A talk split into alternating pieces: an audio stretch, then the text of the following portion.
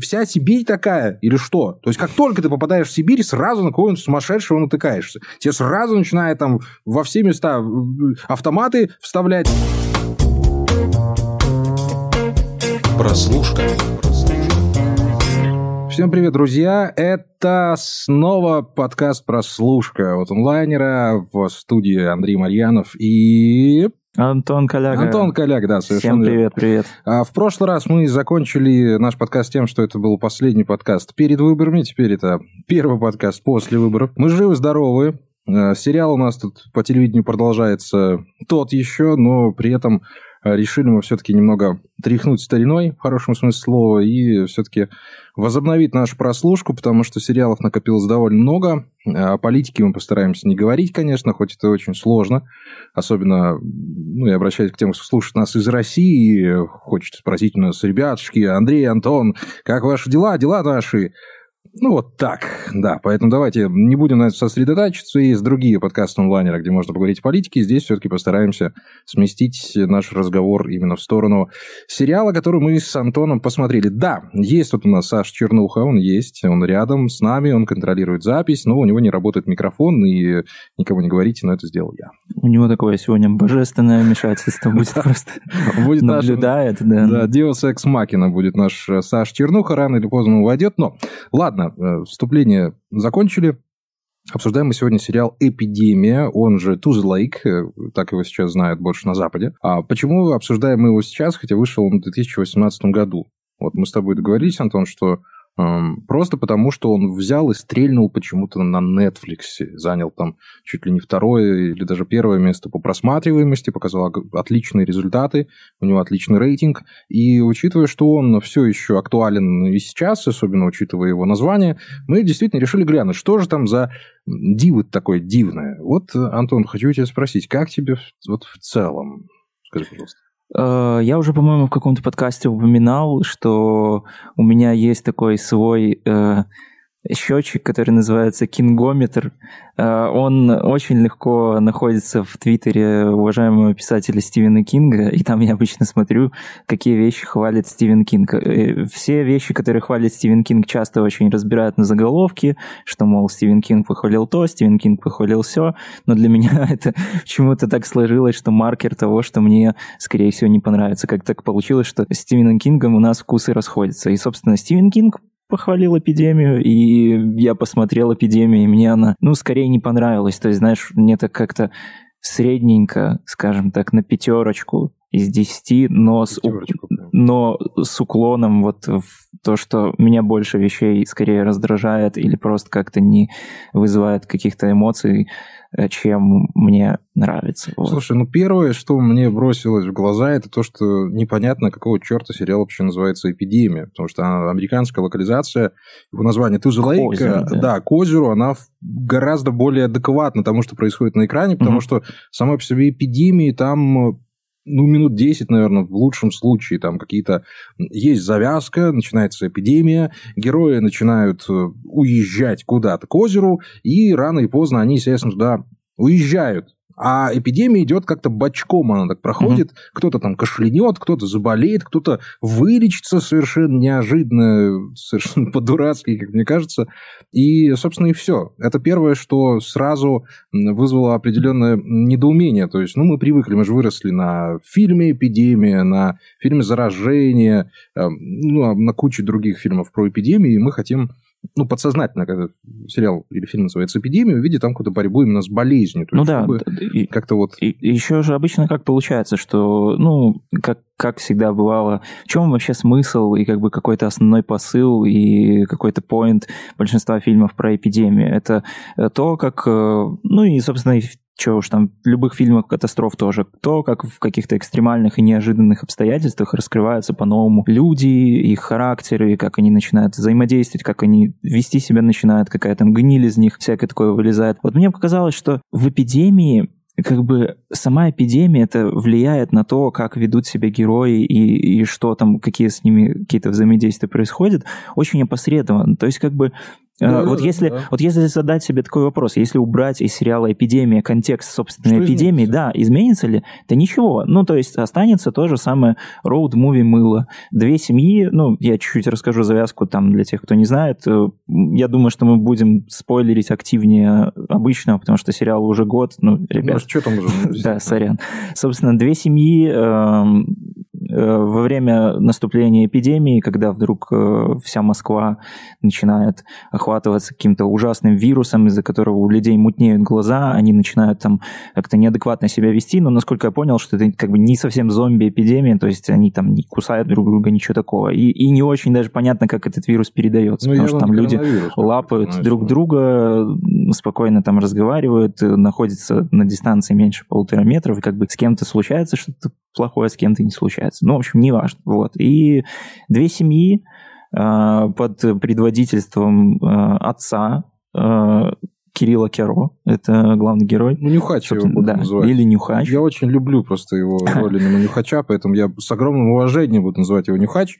Кирилл Киро, кстати, отлично отыграл. Это замечательная роль. Хотя, в принципе, по-хорошему-то он того же Нюхача и сыграл, только чуть более подкаблучного такого mm. Нюхача, который... Нюхача плюс, плюс смесь его героя да. из измен. Что да, вот что-то такое. Он сыграл, да. но тем не менее, вот есть такие актеры, ну, как Хабенский, как Кирилл Киро, которые достаточно просто на экране появиться, ты понимаешь, вот это классный актер. Ну, вот. И, собственно, эти все ребята, две семьи, там еще есть обязательно Александр Робок, который играет такого вот... Ну, играет он Александра Александр Робока, Робока. Да, такого мужичка, который за словом в карман не лезет, рассказывает всякие похабные анекдоты. Любит вискарики, вот. водочку там. Да. Все как надо. И, Это же русский. А, да, они вместе собираются на двух машинах, сначала на двух, потом на трех, потом там снова на двух. В общем, у них там, они постоянно, у них там случаются какие-то автокатастрофы.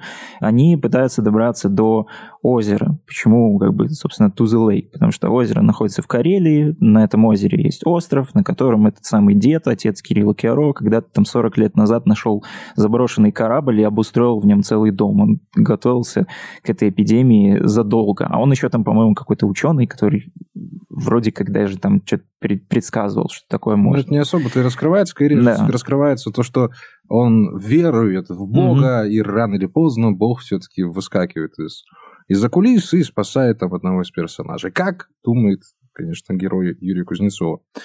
А, да, и, собственно, вот то, о чем Антон и в самом начале еще сказал, о том, что вот поменяй вирус на зомби, поменяй вирус на каких-то бандитов, которые их преследуют эти персонажи, действительно ничего не поменяется. С другой стороны, сразу хочется похвалить, я вот с похвалы зайду, а, операторская работа и вообще качество картинки удивительное. Просто для российского сериала особенно оно удивительное. Если бы такого же качества сериал сняли американцы или британцы, я бы сказал, ну да, это такой нормальный, хороший, качественный по картинке британский, американский сериал. Действительно было важно. Э, хотя, ну, первая сцена, с, самые первые кадры с пролетом по горам, понятно, что сейчас современные технологии и квадрокоптеры позволяют это делать довольно быстро и легко. Но, тем не менее, картинка была захвачена хорошая, хотя мне и непонятно было, кто что, кто что за дядька в этой самой первой сцене, может быть, это и раскроется.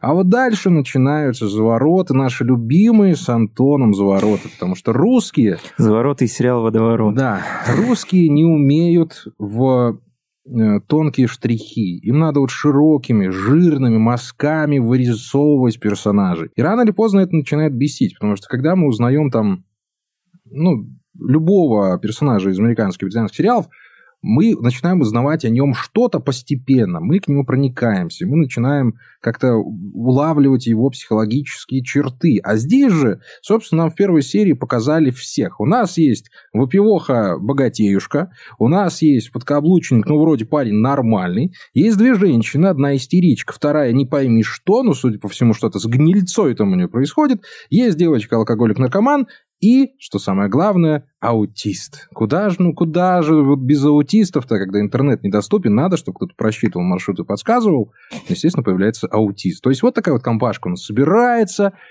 и дальше ты, в общем-то, примерно понимаешь, что с ним произойдет, но, опять же, похвалю, действительно, впервые за очень долгое время персонажи были раскрыты постепенно, и, и не тупо, как вот это очень любят делать россияне.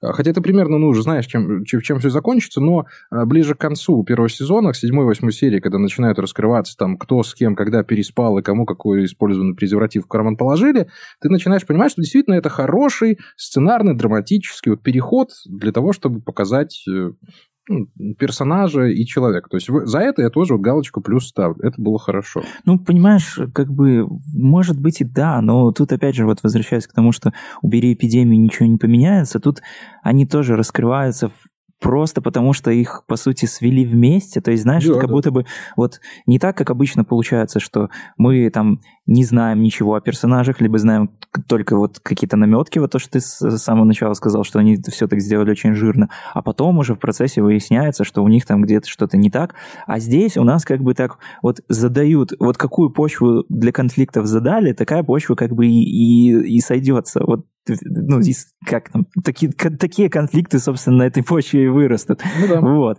И как бы, и не так уж важно, там на них нападают зомби, на них нападают какие-то военные, или их просто заперли, этих всех людей в одной и той же комнате, они все равно бы поссорились, все равно бы эти две жены бы там как-то друг с другом поскандалили, кто-то бы нашел там чей-то дневник и все такое. Мне еще вот показалось, что э, некоторые герои, их почему-то начали развивать как будто бы в обратную сторону, и как будто бы там они сами от своих же характеров отступаются. То есть та самая дерзкая дочка Робока, которая там uh-huh. вроде как нам сразу же там с первого кадра показывают, какая она там э, наркоманка, алкоголичка, поджигает туалет и сбивает там ногой со стола там мощно. Ну, Виктория Галакова. Да, как, какую-то банку. Интересно а уже в следующей серии она становится обычной какой-то скромной девчонкой, которая ну, уходит чуть-чуть. совершенно на задний со план. такая. Ну, да, которая влюбляется тоже, опять же, в, в этого аутиста, как бы просто потому, что он есть, э, и все. И он в нее влюбляется, но он-то может быть еще и понятно. То есть, как бы там да, персонаж слушай, изначально да, такой да, Мы сразу зависим, возможно, он савант, аутизм, мы никого не хотим обидеть, естественно. Да, но у него там, там четко проговаривается, что у него да. синдром Аспергера. А, то есть, да, мы бы... называем вещь вещи так, как да. они обычно произносятся в голове, поэтому никого не хотим обидеть, на всякий случай это подчеркнем. И да, мнение авторов не всегда совпадает с мнением редакции, поэтому тоже стоит это обозначить. А дальше-то, дальше действительно, вот, э, сколько, сколько мы смотрели этих фильмов про эпидемию, сколько мы смотрели про фильмы про людей, которых помещают в непривычную обстановку, они начинают меняться, видоизменяться. Здесь мне действительно понравилось, что это Александр Робок, который всегда играет Александра Робока, э, сыграл от совершенно отвратительного дядьку в начале, но ближе к концу mm-hmm. первого сезона действительно превратился в такой, ну, нормальный дядька, ну, он там хотя бы, ну, ну как бы действует да, по при, ситуации, при, причем, не кинул, там, ну, причем вот именно вот это вот, вот, да, мне вот Робок, то есть я бы не сказал, чтобы, знаешь, это мой там какой-то любимый персонаж, или вообще в целом он мне там понравился, вот, вот то есть вот, не знаю, там персонаж, с которым себя там хочется, как обычно говорят, ассоциировать, и вот этот персонаж, который вот, типа, вот, вот он эталон человека, который а, должен появляться в фильмах про эпидемии. Но мне вот как раз понравилось то, что Робок, э, он как-то действует, знаешь, как-то более соответственно тому, как бы, скорее ну, всего, вели бы себя персонажи, э, попав в какую-то хаотичную ситуацию. Точно так же хаотично он и действует. То есть у него он как будто бы э, единственный герой, который не соответствует какому-то заданному плану, э, который не соответствует какому-то вот, вот этой вот своей сценарной веточке. Он просто может там делать какую-то дурость, потом понимать, типа, ё, просто я сделал что-то не то, потом да, давайте, на, давайте назад откатывать, там подстраиваться как-то под, под обстоятельства. Вот, то есть в это я верю, что вот обязательно был такой мужик, который бы примерно так, так и поступал. Слушай, ну с другой-то стороны, вот понимаешь, берем героя Александра Робока из «Географ Глобус пропил», сюда его кладем, и берем Александра Яценко из «Аритмии», да, сюда это... его кладем. Ну, это совершенно... Ребят, мы смотрим русские фильмы, мы смотрим, мы знаем этих персонажей, особенно Яценко, у которого, ну, вот на лице написано, что он классный мужчина, но вот у него вот это вот малодушие оно проявляется. Да, у него такой, он характерный актер, да, ну не обязательно же его mm-hmm. использовать. И Ценко замечательный артист. Я очень хочу, чтобы он сыграл какого-то шпиона, чтобы он сыграл какого-то, я, я не знаю, мужчину кру- крутого нрава, понимаешь, там и рубаху парня. Ну хватит уже и Ценко, хватит его уже вставлять вот в, в однотипные совершенно персонажи. Ну можно же и другого человека взять, хотя и Ценко тоже работать нужно. Но тем не менее. И, и ты понимаешь, что вот прям вот выезжает машина машина под два кусочка колбаски, да, и ты знаешь, сейчас будет Яценко. О, появляется Яценко. И что он делает? А он ходит с грустным видом, и, и, и вот и вот, вот, вот он вот чистый, светлый вот персонаж. Ну, да, в, в российском кино в российском кино и сериалах я часто замечал, что вообще, в принципе, есть такая проблема, что если вдруг какой-то актер выбивается немножко в мейнстрим, и вот э, ему сразу же примерно все и начинают предлагать такие роли, что я не знаю, с чем это связано, то ли желание как-то окучить вот эту вот зрительскую ну, любовь. Вот то он есть, попал если, в характер, да, и все. То есть, если чувак полюбился зрителям именно в таком образе, мы mm-hmm. этот образ будем педалировать и эксплуатировать просто потому, что как бы, ну, так получается, что в российском кино звезд мало, и каких-то актеров, которых все бы узнавали только вот по имени или там, ну, как как-то вот, чтобы тебе показали лицо, и ты бы сказал его имя. Что там Петров, Козловский, Хабенский. Нет, но с другой принципе, стороны, здесь, здесь же и Исакова есть. От Исакова ты всегда ждешь, ждешь какого-то, ну, немного истеричного поведения, ну, в, правильном смысле истеричного поведения, таких больших э, эмоциональных всплесков, выплесков. Здесь же у Исаковой, на самом деле, с другой совершенно обратная роль. Она хоть и является таким серым кардиналом двиг, двиг, двигателя сюжета, то есть она там делает пакости определенные, из-за которых, собственно, сюжет двигается, еще до того, как эпидемия началась, но тем не менее. Но здесь Исакова, она вот усредненная, то есть она покричала вначале, она показала свою она показала, что вот не буду я с тобой, Робок, с одной кружки мед пить, понимаешь? Вот сколько ты книг прочитал, говорит она Исакова Робоку, а в конце выясняется, что Исакова интеллигенция, это фу, это, вот, вот Робок нормальный дядька. Понимаешь, да, он, да, он сальные шуточки любит отмачивать, да, там водочки принять, а Исакова при этом, извините, под подлуху заметает. Ну, и вот, вот мне вот это понравилось все-таки. Понимаешь, что мы же видим Робок, он сразу должен у нас отторжение вызывать. Блин, опять этот русский пьет, а сколько можно? А он превращается в хорошего дядьку. А Исакову наоборот, вот в этой напыщенной интеллигентности она превращается вот в какой-то вот персонажа, которому ты уже особо не доверяешь, потому что не знаешь, чего от него ждать.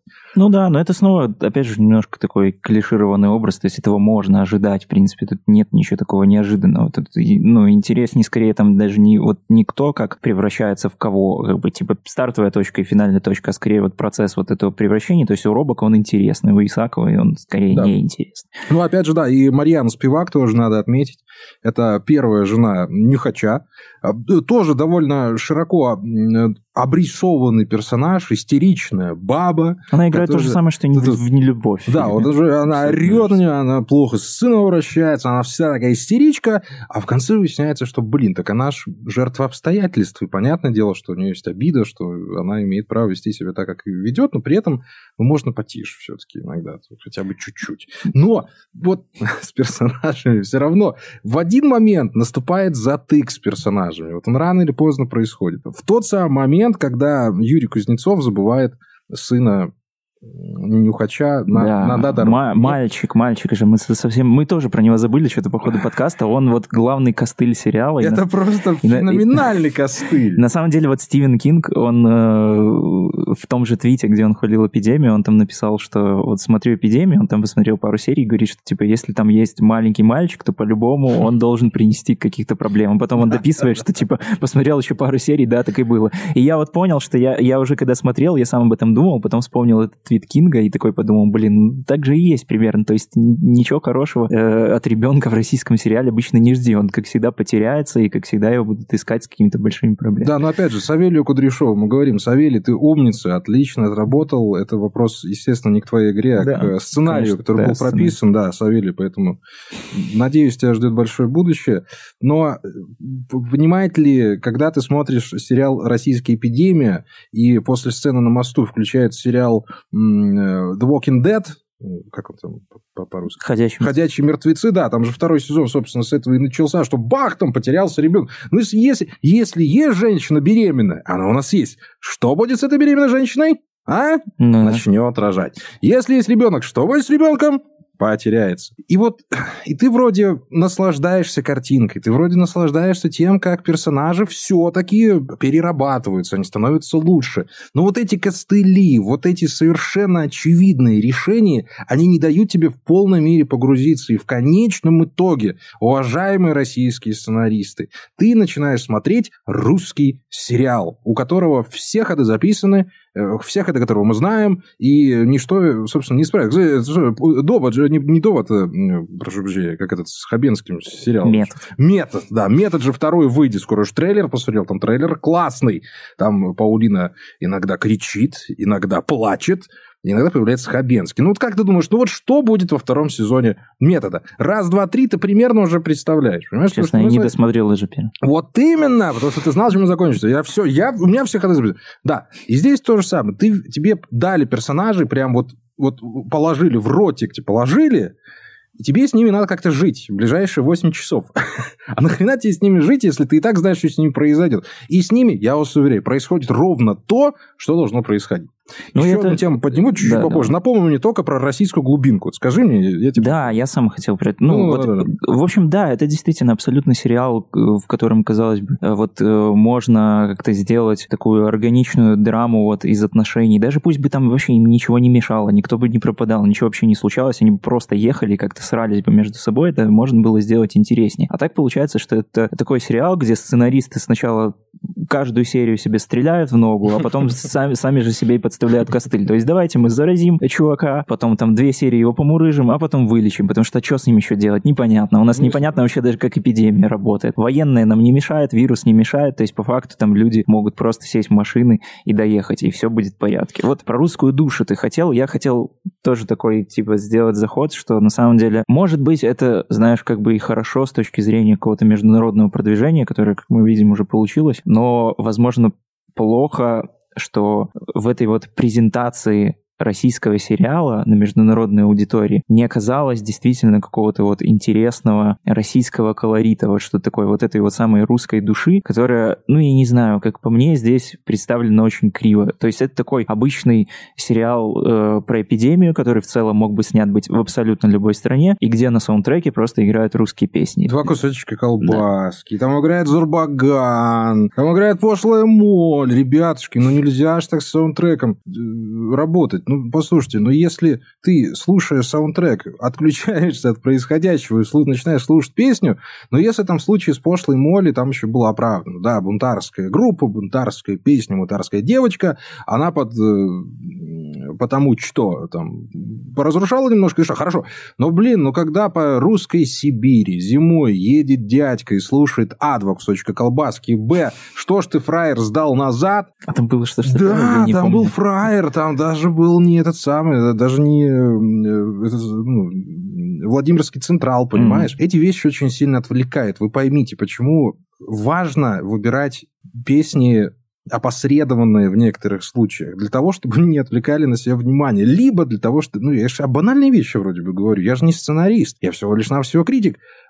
Но, тем не менее, два кусочка колбаски были совершенно не вовремя. Фраер сдал назад, был совершенно не вовремя. Зурбаган появившийся был, ну, ну, ну, ну Киркоров там, по-моему, даже был. Там единственная моя, если не ошибаюсь. Могу Нет, там, по-моему, вот это вот... Что там э... в, в баре? Там, да, в баре она, по-моему, там танцевала то ли под Меладзе, то ли под Виагру, ну, что-то вот, такое. Ну, вот, понимаете, вот мы сидим, обсуждаем саундтрек сериала российского, понимаешь? Это дело не в душе. Я, я, я про душу немножко другое хотел поговорить, да. что вот да. вышел в 2020 году вот сериал «Игра на выживание», тоже ТНТшный, с Чадовым там в одной из главных ролей, который, в общем-то, показал российскую Сибирь примерно такой же. То есть люди заезжают в Сибирь, а там начинается дичь.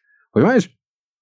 То есть в, в этот раз у нас была женщина, которая прыгала на одном из главных персонажей, пыталась его, так сказать, сгвалтовать. А в том, а в игре на выживание там были тоже какие-то бывшие зэки, которые тоже совершенно безбашенно себя вели. И мне начинает казаться, ребят, такая вся Сибирь такая или что? То есть, как только ты попадаешь в Сибирь, сразу на кого-нибудь сумасшедшего натыкаешься. Тебе сразу начинают там во все места автоматы вставлять, ну и все такое прочее. Как можно это смотреть? Это, это, это нам надо продавать, вот людям, которые на русском языке говорят. Или это надо Западу продавать, что Сибирь такая плохая. Так нафига Западу это продавать, такую плохую Сибирь? Тоже не могу понять. Неужели в Сибири нет нормального городишка, где, где живут нормальные люди, где не постоянно бегают алкоголики, наркоманы и бывшие зэки, и, и надзиратели. Кто из Сибири, напишите в комментариях. Да, сибиряки. Ну, ей-богу, неужели вся Сибирь такая? Я вот я понять не могу. Зачем постоянно это показывать? Русский, водка, балалайка, хей-хей-хей. Ну, что это такое?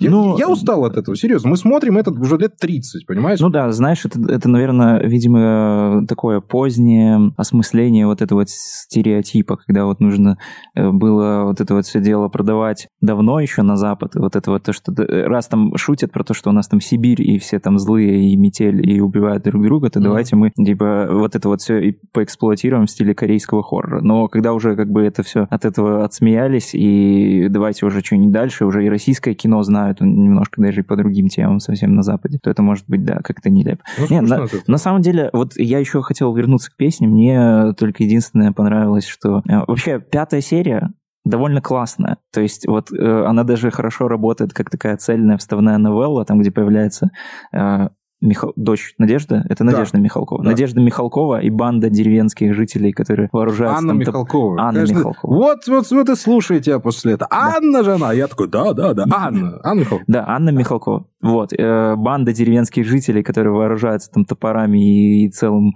э, афганским арсеналом, которые достали из-под дивана у, у чувака, который всегда играет э, афганцев. Какую фразу сказал этот чувак? Вот какую фразу он сказал? Ну, Игорь, Игорь Савочкин. Я не помню. Он сказал сказал, все проверено, все стреляет. Блин, да ребят, ну... Вот, так это... В, в общем... Это же даже не амаш, это даже не отсылка, это какой-то полунамек. Мы знаем... Вот я смотрю на него, вот он открывает чемодан свой с автоматами. Вот что он скажет? Все проверено, все стреляет. Все проверено, все стреляет. Да блин. Я не хочу предугадывать, я хочу новых фраз. Понимаешь? Я хочу новых фраз, я хочу Новой Сибири.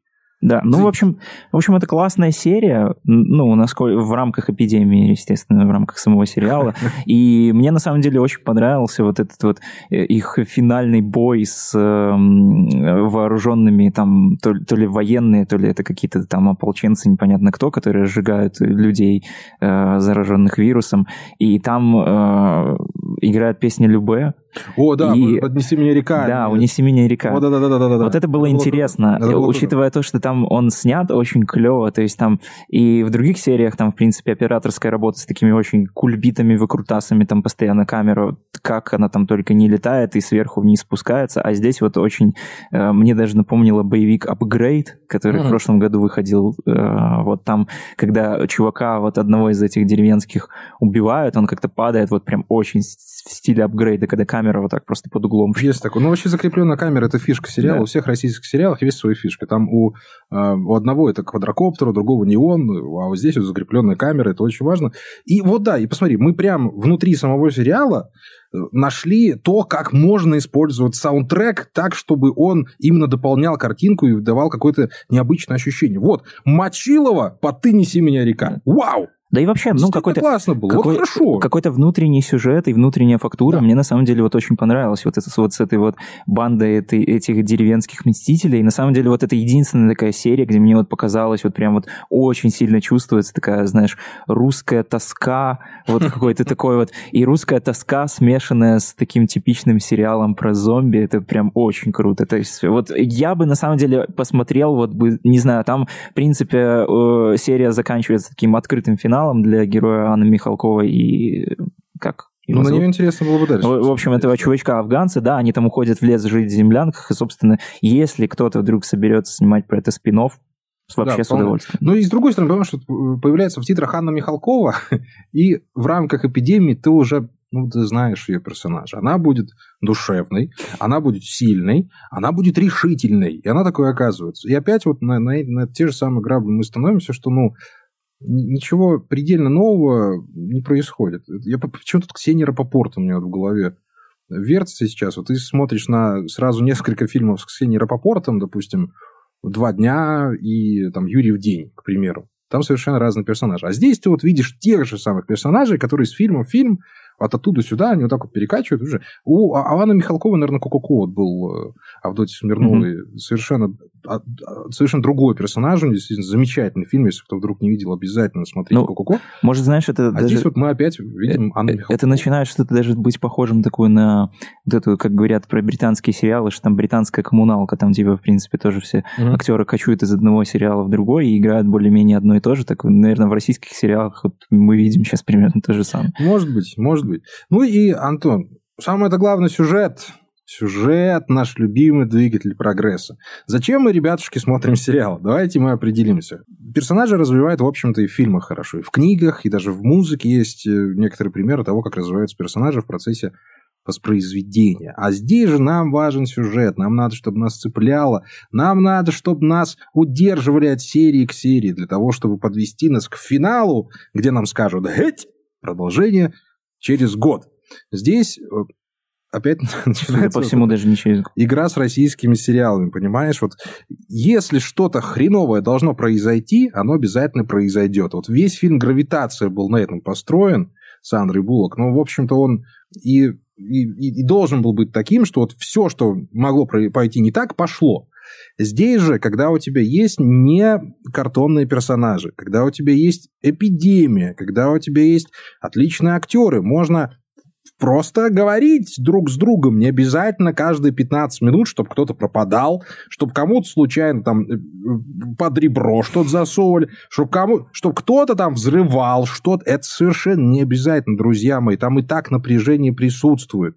А мы каждую серию видим по одному-два ЧП, и в конечном итоге, а особенно, когда они делают фальшивые скримеры, много фальшивых скримеров ты заметил? Хотя бы давай один тебе напомню, когда Яценко с водителем заходит, зашли в больницу, гнетущая обстановка, оборачивается Яценко от грохота, а выясняется, что это поскользнувшийся водитель. Понимаешь? Угу. То есть ты ждешь там действительно зомби, и вот таких вот фальшивых скримеров их было довольно много, и ты рано или поздно перестаешь на них обращать Там еще, кроме фальшивых скримеров, еще часто есть что-то вроде, не знаю, фальшивые смерти, которые ты в любом да. случае знаешь, ну, ну, ну не может умереть да. этот персонаж, да, и, и, и это все равно так подается, знаешь, типа, опа, мы вас переиграли, да, mm. ну как бы, блин, не знаю, я, наверное, уже, наверное, видимо, нам надо заканчивать, но под конец я еще хотел сказать о том, что, может быть, все-таки хорошо, что сериал стал попу- более популярным сейчас, и я лично, наверное, даже скорее рад, что я его посмотрел сейчас, потому что все-таки в пост или даже еще ковидную эпоху это все смотрится как-то поинтересней, то есть даже ловишь себя во время просмотра на мысли о том, что э, как бы Яценко, типа, ты как вообще маски берешь? Типа, как ты их, как ты их, блин, хватаешь? Ну, не а так. Руки кто, руки да, помой. руки кто будет мыть? Ну, не так их надо надевать. А что вы вообще трогаете друг друга? Типа, како, такое, какого да, вообще да, черта? И все-таки, ну, знаешь, всплывают какие-то вот Э, в подсознании вот какие-то штуки. То есть я себя на самом деле вот чувствовал э, каким-нибудь экспертом, да, в какой-то вот профессиональной области, который смотрит сериал по своей теме, как будто бы, знаешь, смотрит, э, сидит какой-нибудь летчик и смотрит сериал про пилотов, где там они все за штурвалом крутят в разные стороны, нажимают все кнопки все подряд, он хватается за голову и такой, блин, ребят, ну типа не так все, да. И если бы, например, я смотрел бы этот сериал год назад, когда он только начинал выходить, я бы на многие... Да, я бы, я бы, возможно, даже на многие вещи сказал, что, ну, блин, ну такого не может быть. Ну, неужели так можно, что вот возьмут и закроют город, возьмут и, и люди начнут, ну, то есть возьмет и государство просто не будет помогать никак, и людям придется как-то самим кооперироваться. Ну, что будет ли так, что да, что просто э, всем придется там бежать скорее, и, и страшен будет даже не вирус, а другие люди, то есть э, вот что-то в этом духе. На самом деле вот интересно уже сейчас об этом подумать. Слушай, ну я могу сказать, что, в общем-то, the Lake, я его буду только так называть, вполне заслуживает своего успеха, потому что это крепкий сериал со своими огромными косяками, которые есть, но при этом с действительно важными и основополагающими преимуществами, которые у него есть. Это операторская работа и режиссерская в том числе, кстати, потому что персонажи раскрыты, и актеры отыграли замечательно. Актерские работы классные. Ну, и опять мы там утыкаемся в сценарные впихивание русского мата куда ни попади, он совершенно не всегда необходим, мы это все прекрасно знаем, но при этом действительно, несмотря на то, что сериал «Эпидемия», в общем-то, не про эпидемию, он оставляет после себя определенное э, удовольствие, будем говорить так, действительно, от некоторых сюжетных ходов, от э, качества и от метода повествования. Поэтому я на самом деле не могу сказать, что он чертовски плох у него просто есть стандартные проблемы российских сериалов, которые никак никто не может исправить почему-то. Хотя есть и прекрасные тому примеры, вроде «Последнего министра», который мы тоже, кстати, обсуждали в подкасте. Один из наших любимых выпусков, кстати, послушайте обязательно, если еще не слышали. Так вот, российские сценаристы, российские продюсеры, пожалуйста, перестаньте выдумывать колесо. Есть сюжет, есть персонажи, которые должны двигаться из точки А в точку Б. И из этого уже можно делать прекрасное повествование. Не надо постоянно бросать бомбы то туда, то сюда. Не надо постоянно переворачивать машины. Это совершенно не важно. Если вы уже персонажем уже истории свои захватили зрителя, дальше нужно продолжать делать то же самое. Я очень надеюсь, что это произойдет. В общем, мне кажется, что вот 7 и 2 на MDB, может, чуть-чуть высоковато, но семерочка, то The Lake вполне заслуживает. Хотя бы вот за вот это старание, за прописанных персонажей, за операторскую работу, о чем уже много раз говорил, и, собственно, за ну, крепенький сюжет.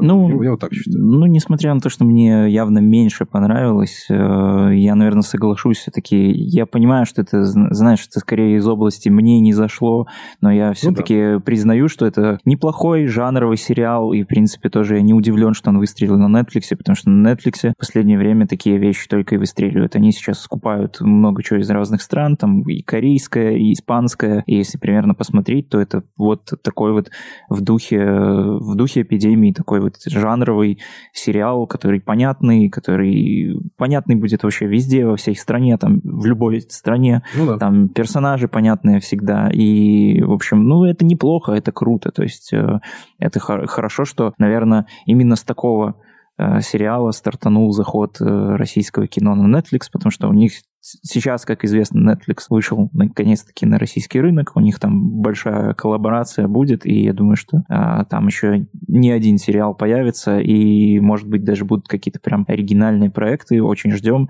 И режиссер Павел Костомаров, мне прям очень нравится этот парень. Будем за ним э, следить. Да, у него есть на самом деле классный фильм, даже два фильма дилогии, которые называются «Я...» Там два фильма, один называется «Я тебя люблю», я тебя... второй называется «Я тебя не люблю». Это классный такой полу... а, полудокументальный... А третий будет сочувствие тому, кого я люблю?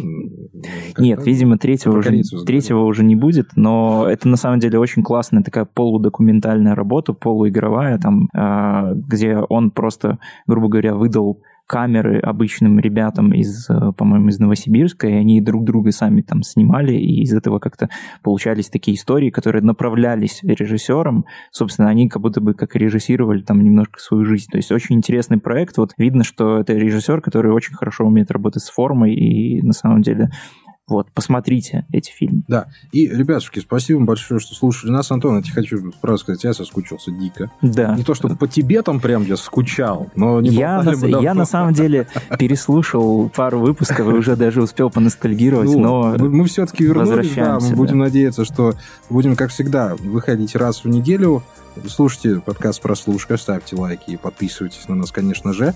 Саша Чернухи, большой привет. Сейчас он придет выдернуть нам шнуры. С вами были Андрей Марьянов и Антон Коляга. А всех белорусов любить, обнимать и верить в победу. Пока. Всем пока.